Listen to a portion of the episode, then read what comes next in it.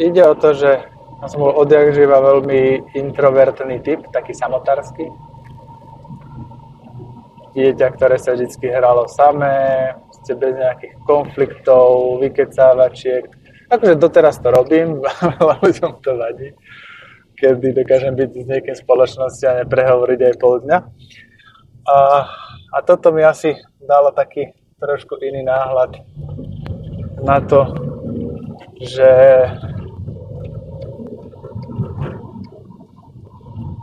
um, ako rozmýšľam nad vecami a hlavne rozmýšľam niekedy, ja by, neviem ako to vysvetliť, ale to bolo to, že som bola, kedy veľmi bol taký racionálny človek.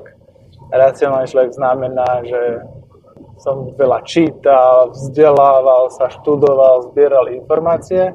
Uvedie asi jedným z dôvodov, prečo napríklad som aj skončil vysokú školu, odbor organická chémia na technike a podobne. A, a toto sa vlastne nejako so mnou ťahalo veľmi, veľmi dlho. Ja som si myslel, že na to, aby som sa správne rozhodol, musím mať tie správne informácie, musím si tie informácie naštudovať, musím to ako keby vedieť a potom môžem ako keby s tými informáciami nejako pracovať efektívne a podobne. A potom som ale začal, možno takých šesť sedem rokov dozadu, začal som viac pracovať na takej tej svojej duchovnej stránke. Veci, ktoré som už predtým nejako cítil a mal som ich ako keby v sebe. Napríklad vedel som, že vie napríklad liečiť rukami. A začal som začal som napríklad toto rozvíjať pred tými šesť sedem rokmi.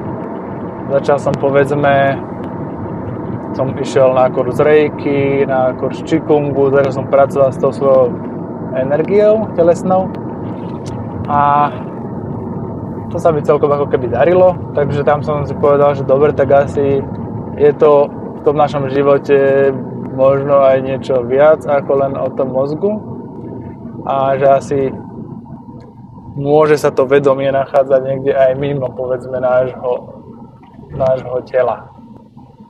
Alebo niekde inde ako v hlave. No.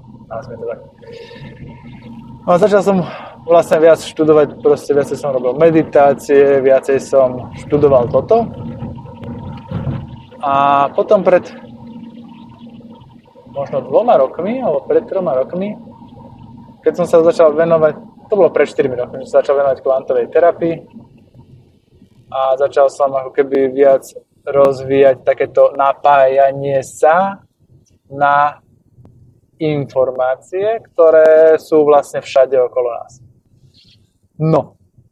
A tam vlastne sa otvorila taká tá úžasná kapitola života, kedy ako keby človek získal takú tú bezplatnú permanentku do najväčšej knižnice sveta a získal ako keby možnosť vstupu tam, že keď do toho nepletieš mozog, a keď si nemyslíš, čo všetko by si mal vedieť a mala vedieť a ako to asi je, nedávala do tohoto svoje ego, tak dokážeš čerpať informácie, ktoré ti v tom živote dokážu zodpovedať, neviem, skoro všetky otázky, ktoré a, môžeš mať. No a tam sa vlastne tam sa mi vlastne podarilo ako keby dostať do tohto stavu. A to je jeden z dôvodov, prečo napríklad ja už teraz až tak moc nečítam, akože mňa to tak trošku trápi, lebo naozaj mám aj mám pekné zaujímavé knihy pokúpené a baví ma ten žáner a niečo, ale proste mne už tie informácie tak či tak nejako prichádzajú, prichádzajú mi v nejakej inej forme, lebo väčšina, to je to, že väčšina proste ľudí funguje na tej báze, väčšina. Tých, čo s tou ezoterikou trošku robia a s tým duchovnom a rozvíjajú to, chápu, že je niekde niečo viac ako len náhoda. A A u mňa je to vlastne o tom, že ja už nepotrebujem ísť napríklad do knihkupectva, otvoriť si knižku na štyridsiatej ôsmej strane a tam si prečítať nejaký odkaz a povedať si, že jej, ďakujem, toto som potreboval teraz počuť. A ja to viem urobiť aj bez tej knihy. Ako keby, ale nie je to, aby sa to lepšie chápali, nie je to rozumová funkcia. Nie je to o tom, že teraz ja mám nie, niečo naučené v hlave a teraz mám nejaký postup, ktorý viem naučiť niekoho iného, aby to urobil. Aj keď tú schopnosť, schopnosť máme všetci, ide o to, že ja som vlastne ako keby tým rozvíjaním a napájaním sa zase na to inteligentné moje ja, som sa proste do, dostal sem. A to je to, čo vlastne aj sa snažím ako keby učiť ľudí, ktorí, ktorí sú v mojom okolí, alebo ktorými pracujeme aj na terapiách, tak viac napájanie sa na to inteligentné ja. Len ono sa to veľmi ťažko robí, keď, a, keď nevieme ako keby ten mozog nejako, nie že vypnúť, ale upratať ho tak, aby robil to, čo my chceme. Nie to, čo on chce. No a tam je presne toto, ako keby nie že problém, ale toto je presne taká tá úloha pre nás, že my sa veľmi spoliehame na vedomosti, veľmi spoliehame na náš rozum, veľmi sa spoliehame na to, že on nám povie to, čo je správne, že on nás ako keby ne, nedostane do problému, že on nás ako keby z možných problémov dostane a podobne, lebo proste zbiera nejaké databázy, nejaké informácie a veci, ktorých my sa proste v živote obávame, že sa nám môžu stať. No a preto ja to ani nehovorím, ja sa ani netvarím, že toho toľko viem, lebo povedzme, že to neviem ja. Ide o to, že tie informácie naozaj sú tu všade okolo nás. Keby my ich nevidíme, my ich nepočujeme, ale sú tu. To je také neviditeľné USBčko. Ale ich veľmi veľa. A keď človek sa neopije nejakou pýchou alebo tým egom a netvári sa, že na všetko príde sám, alebo že si robí na to prieskumy, zisťuje, číta si, počiarkuje si v knihách, vypisuje si veci, poznámky, tak ten rozum, keď ako keby posadíte proste do tej prvej rady a tu máš a poviem mu, že proste ty sa pozeraj a teraz sa do toho nejako extra nepleť, lebo ťa to není treba. Proste tie informácie, ktoré sú všade vonku, ktoré vieme načerpať, my ich nepotrebujeme nejako revidovať, my ich nepotrebujeme nejako upravať. Tak či tak sú trošku upravené nami. A tam je len otázka toho, že aký je náš účel, čo chceme s tými informáciami robiť. Preto, keď ja napríklad chcem nejaké informácie posunúť ďalej ľuďom, tak to robím bez toho, alebo hovorím to tak, že čo bude najprospešnejšie počuť pre tých ľudí, tak aby mi také informácie chodili. A nie je, to, nie je tam proste zakomponované žiadne ja, ja chcem, ja chcem vyzerať najmudrejší, ja chcem vedieť všetko, alebo niečo podobné. A to je napríklad jedna z vecí, napríklad aj podcasty, keď natáčam, alebo robím nejaké liveka, ja na to robím absolútne žiadne prípravy, nič.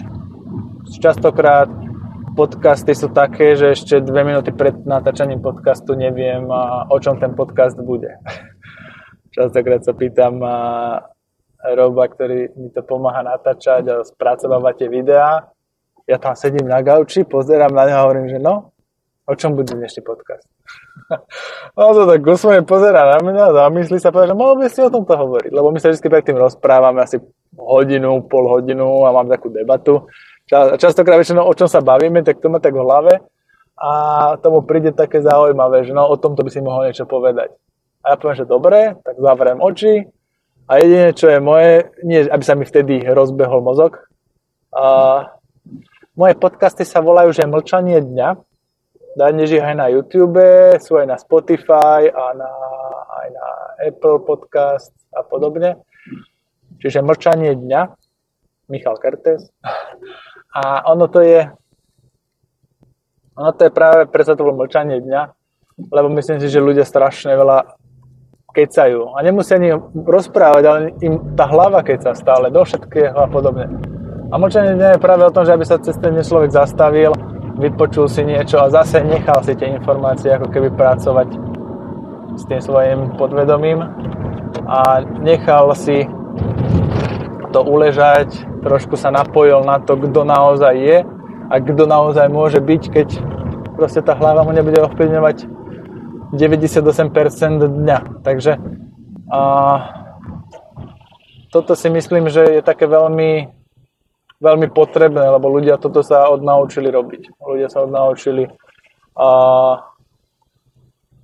komunikovať so sebou bez rozumu a komunikovať s okolím bez rozumu. Proste my máme stále takú utkvelú predstavu, že sme rozumné bytosti, tak proste všade a, a pletiem takú tú analýzu a rozbory a rozmýšľanie, plánovanie a controlling a podobné srandy. Ale to vedie zase len k tomu, aby človek zase len ďalej niečo kontroloval, analyzoval a rozmýšľal nad ďalšími a ďalšími vecami. A to je taký začarovaný kruh. To je ako s narkomanom, proste my si zvykneme na ten rozum a na jeho procesy a potom už bez toho sa nevieme hýbať. A to, čo ja vlastne hovorím ľuďom, je to, aby práve sa odnaučili alebo trošku opačne pristupovali k tomu rozumu, nebrali to ako nejaký smerodajný prvok v tom živote, ale brali to ako nejaký nástroj.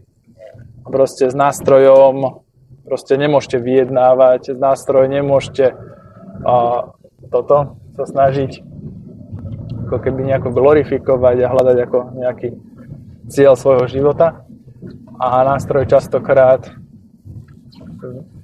vám vie úžasne slúžiť a preto ani nehovorím, že máte na ten mozog zabudnúť, že máte proste tú myseľ ignorovať, nepočúvať a niečo podobné.